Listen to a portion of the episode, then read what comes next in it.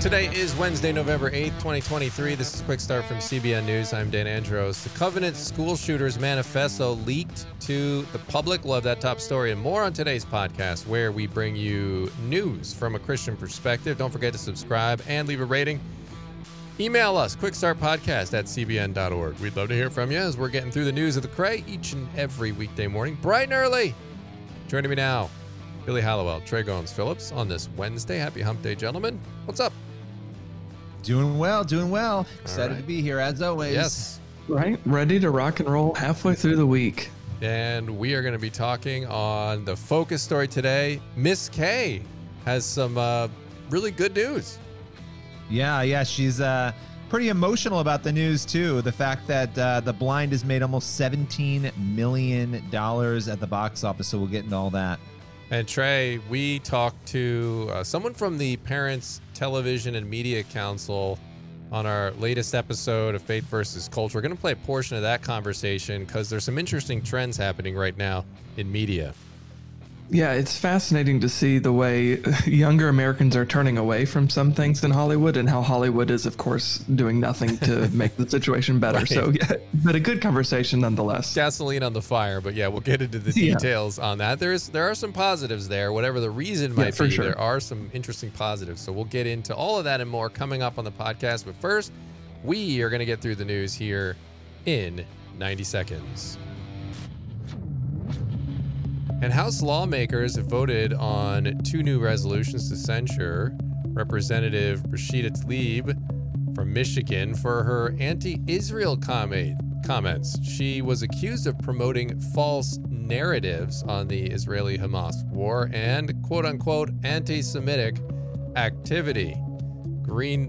Marjorie Taylor Greene pushed these votes, and she said her new resolution replaced the word insurrection with illegal occupation. So her first measure got shot down. And McCormick, meanwhile, pushed a resolution that condemned Tlaib's comments, referring to the October 7th attack on Israel as a, quote, resistance to an apartheid state. She also posted things that use the phrase from the river to the sea, which is widely recognized as a call for genocide and destruction of the Jewish state. And she didn't backtrack on that. She actually doubled down on that after getting considerable criticism for posting that. And the Covenant School Manifesto has been leaked to the public. On Monday, commentator Steven Crowder published excerpts of Audrey Hale's manifesto, which were allegedly penned just ahead of the March 2023 school shooting that killed 3 children and 3 adult staff members of the Nashville Christian School. Those are just some of today's top headlines. You can check out more stories over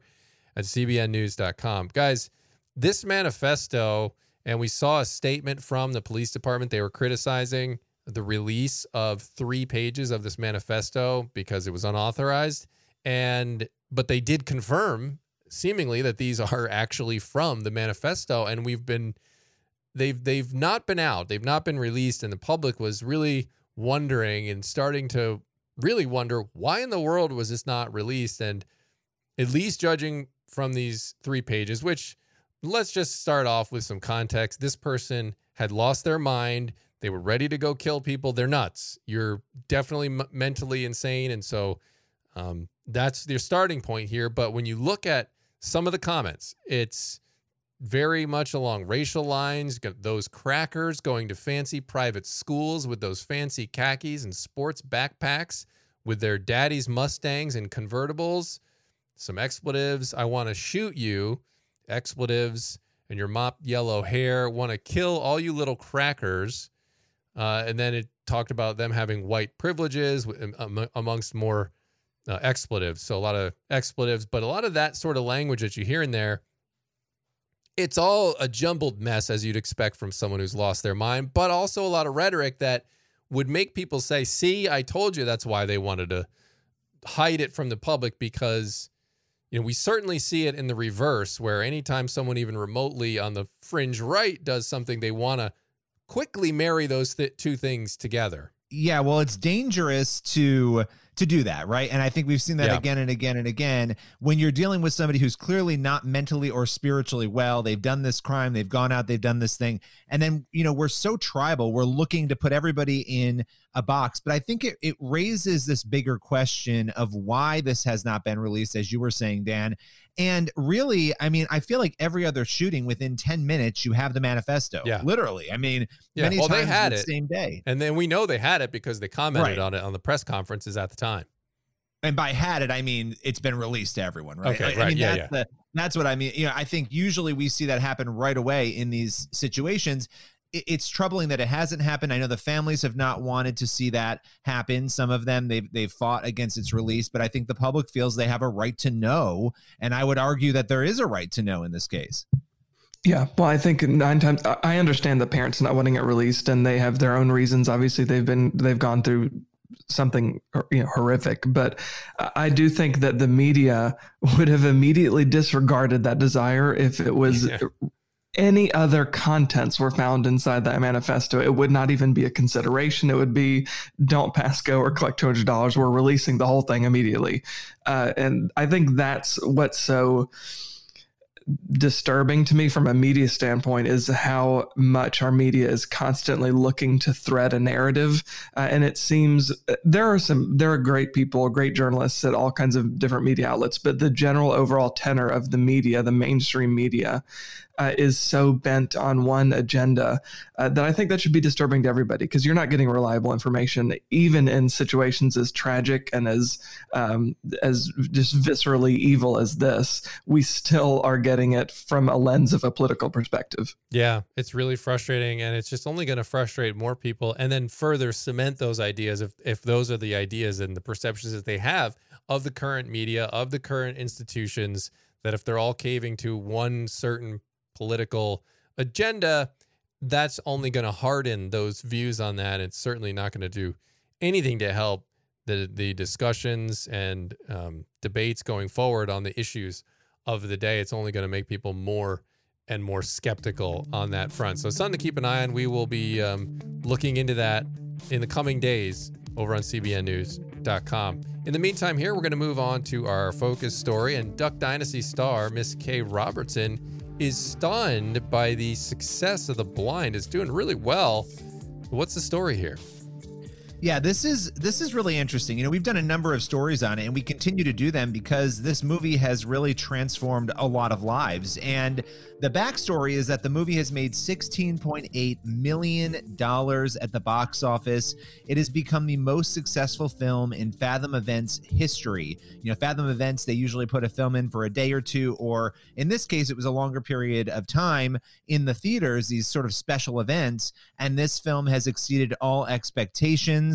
And really, as I mentioned, changed a lot of lives. We've had reports we've done on people who are homeless, who are drug addicted, who have watched the film and gotten baptized and accepted Christ. And so really powerful. And in this conversation that we had, Miss Kay was really reacting emotionally and tearing up repeatedly, talking about the fact that her story, that her family's story, and this is the real life story of her husband, Phil, being an alcoholic, being abusive, finding Jesus, their entire lives transforming. Had that not happened, there would be no Duck Dynasty. There would have been no Robertson family the way that we know them. And so this has been really emotional for her. She told me that, you know, talking with her son, Willie Robertson, about the film's success, that brought her to tears. And she was just blown away by God's goodness in opening this story up. And she said, look, I knew that if people could hear our story, if they could see it, if people could watch it in this form as a movie, that it would affect people's lives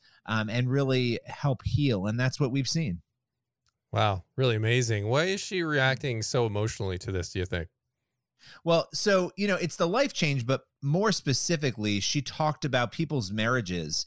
She said, you know, you wouldn't believe how many responses they've had from people who are in broken marriages, where people are getting back together. They're making it work because they saw how, you know, over a 10-year period, I mean, the film documents, you know, really dramatically how she held on to hope. She found her faith, and that really brought her family back together once her husband did the same. So she's watching all these other marriages, you know, come back together. She's hearing about those baptism stories. She said, the Lord is doing more things than I ever thought could happen through our movie. And so that's what's driving that emotion, not the money, not the record-breaking nature of it, but the fact that people's lives and hearts are being impacted. Wow, that's really great. What's her lesson? She have a big takeaway on God's timing on this? Yeah, you know, we were talking about, I said to her, what have you learned the most about God through this? And she said, you know, some people, they get healing right away. Their marriages get healed right away. But in her case, it took 10 years. You know, all the things she prayed for, she's like, God did exactly what I wanted him to do, but it took 10 years. And she said, and I know other people who have lived through it a lot longer than I have. She said, I know God's in control. And that was her message, you know, that you have to keep praying. You have to hold on to hope. And she's like, look, even if Phil hadn't come back to the Lord, she's like, me and those boys, meaning her kids, we would have walked with God. We would have walked towards heaven. We would not have turned away. And so she kept that hope and got everything she prayed for. And so she was careful to say, you might not get everything you pray for, but you have to keep that hope. And she knew she was staying right with God in that process, no matter what. So really just a good reminder for us to wait on the Lord. Yeah, no doubt about it. And it's a tough spot, because just judging when you hear Miss Kay and Phil talk about the background, I mean, it sounds like a pretty horrible start to their relationship, to be quite brutally honest. He sounded like he was just a drunkard and violent and all of these other things. And so, you know, it's a tough spot for anyone to be in a marriage, to be like that. And so it's, you don't want to be trite and just say, oh, well, just sit back and take it and hope for the best, you know, but at the same time, it is showing that God is good and we do have to trust him in all situations. And so it's, you know, it's a great story, great ending, but man, what a tough beginning to that relationship for sure. Yeah. Yeah. It's an encouraging story to hear though, like to see the arc of his story and the redemption there. And to remember that he doesn't need to feel shame, right? Cause this isn't his story anymore. This is the Lord's story of redemption in his life. And it's great to see them being so transparent and hope, you know, I hope it's something that's transformative for other people who see the film. Yeah, yeah, definitely. And look, I mean, they've been willing to talk to us a lot. And so I'm sure we'll hear from them more in the future. And it is always great to hear from them. This is a family that put their faith out front and center when it certainly wasn't popular to do at the time they were doing it. I know the producers tried to get them to stop doing things like praying on the air. They wanted to edit those out or have them do something differently. So kudos to them for being so open about their lives and their faith. And it's great to see, because that's something that honestly, I think that one of the reasons it so resonates is, you know, they're entertaining, but on the other hand, this is a family that it has strong belief in God. And so that's just lacking in general on the overall media landscape these days. So, you know, you love to see it. And it wasn't like this perfect royalty story, right? They had to go through a lot of ups and downs and some big downs before they got to where they are today. So appreciate you shedding some light on that story, Billy. And that's going to lead us now over to the main thing. And Melissa Hessen from the Parents Television Council joined us on Faith versus Culture to talk about how Hollywood has become increasingly sexually explicit over time and how it's eroding our culture. And here's a portion from the conversation from that episode of Faith versus Culture. That's today's main thing. When we were mostly consuming TV shows on cable channels, there are regulations in place, right, as far as what you can show in a TV show and what you can't show, because particularly after certain hours or before certain hours, because you know, there it could be any number of people watching at any different age or any different age demographic. Can you talk just about some of that history of how Hollywood has changed and become more explicit over time? Sure. Well, if you think back to the early days of television, there was the TV Code of Conduct, which stipulated, you know, if you had two characters on a bed, at least one foot had to be touching the floor. You know, you think about I Love Lucy, and they were married, but they slept in twin beds. So that was typical of what you saw on television going into the 1970s. I think probably The Brady Bunch might have been one of the first TV shows to actually show a married couple sharing a bed together, but certainly there was no intimate content, no nudity or sexual content that needed to concern parents on The Brady Bunch. But then, you know, and then you go into the 1990s and beyond, there was a little bit more sexual innuendo, certainly on television programs, but it was still largely implied rather than being explicitly shown. So, you know, you think about even Friends, you know, everybody's talking about Friends this week in light of Matthew Perry's death, but they didn't actually show intimacy on screen. You know, they might show characters in bed with the sheets pulled up. And so there was stuff that was implied and suggested, but it wasn't shown in any kind of graphic or explicit terms. And that was considered a pretty racy show in its day. But as you mentioned, on these streaming services, there are no broadcast decency guidelines sort of holding them in. And what we are finding, and in fact, the PTC just did a study on this very recently, there's almost 300% more mature rated content on these streaming services than there is content that's suitable for family viewing. And what we are finding is that very often on these mature rated shows, they are very explicit, and the level of explicitness rivals anything that you would have seen on, you know, HBO. Think about programs like Game of Thrones, which was reputed to have had such graphic content, explicit sexual content, nudity, and so forth. And what you're seeing now on Netflix, on Amazon Prime Video, on Max, on all of these streaming services is certainly comparable to what you would have seen on HBO. You know, one other factor at play here, and this would kind of be like a negative reason for why these teens are realizing that, you know, the sexual scenes aren't necessary for the storylines, which I completely agree with, by the way.